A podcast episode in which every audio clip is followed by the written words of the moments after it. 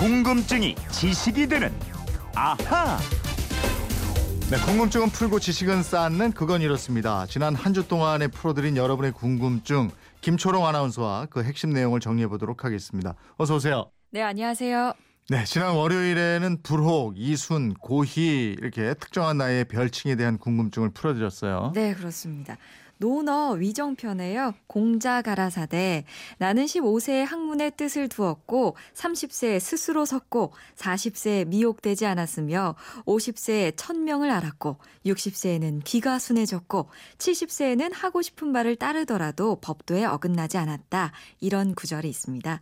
그래서 15살을 학문의 뜻을 두었다는 뜻의 지학이라고 하고요.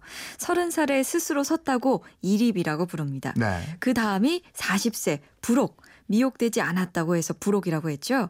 그 50세에 이르러서는 인생의 의미를 깨우쳤다. 천명을 알게 됐다는 뜻으로 지천명이라고 했습니다. 네. 그리고 예순 살은 이순이라고 했는데 공자님이 이 나이가 되니까 무슨 일이라도 순순히 받아들이게 됐다 이런 뜻이고 예.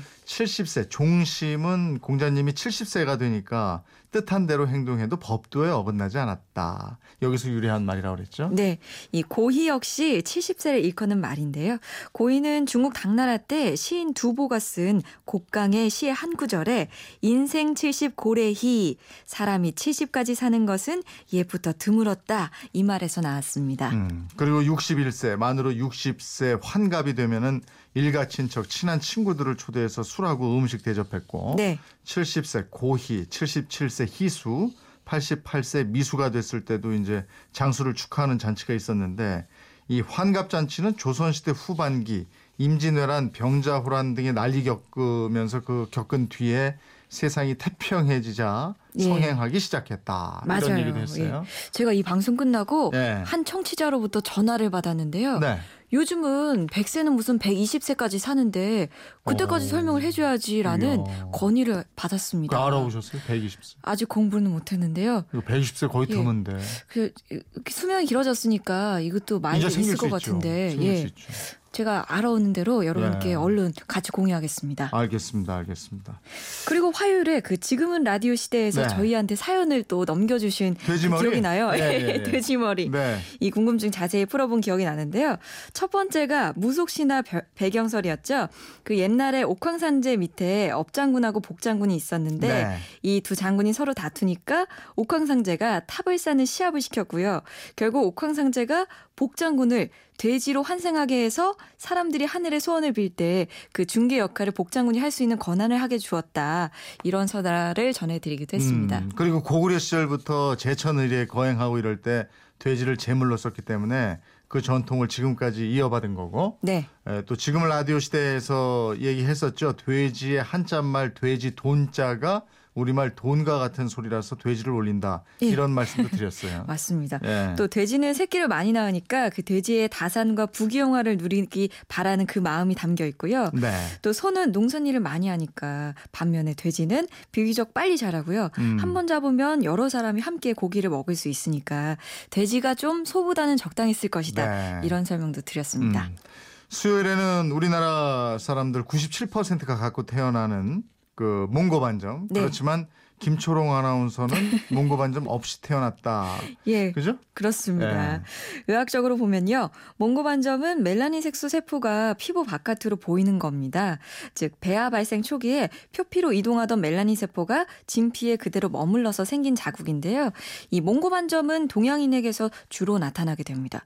근데 과거에 징기스칸이 이끄는 몽골족 있죠. 몽골리아가 유럽의 휩쓸어서 서양인들 입장에서는 동양인들이 그냥 다 몽골리언으로 보이는 거예요. 음. 생긴 것도 비슷하게 생기고. 네. 그래서 엉덩이에 난 큰 점을 몽고 반점 이렇게 부르게 됐다고 합니다. 예. 그 나라 이름은 우리가 몽고 이게 아니고 몽골 이렇게 해야 된다 그런 맞아요. 얘기도 했었고 그 김초롱 씨 팬인가 봐요. 어떤 분이 네. 문자로 올려 주셨는데 김초롱 씨는 여신이기 때문에 몽고 반점이 없지요. 이러고 아, 그렇구나. 음, 뭡니까? 저도 몰랐는데. 예, 고맙습니다.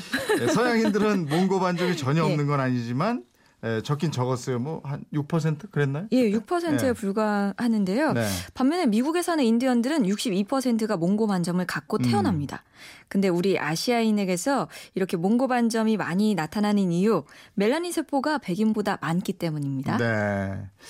목요일에는 국가에 의해서 선임돼서 다른 일을 하지 않고 국선 변호만 담당하는 국선 전담 변호사에 대한 궁금증을 풀어봤는데 경력 있는 변호사가 국선 변호사로 활동할 경우에 대우가 대략 한 800만 원 정도 된다 이렇게 얘기했어요. 예.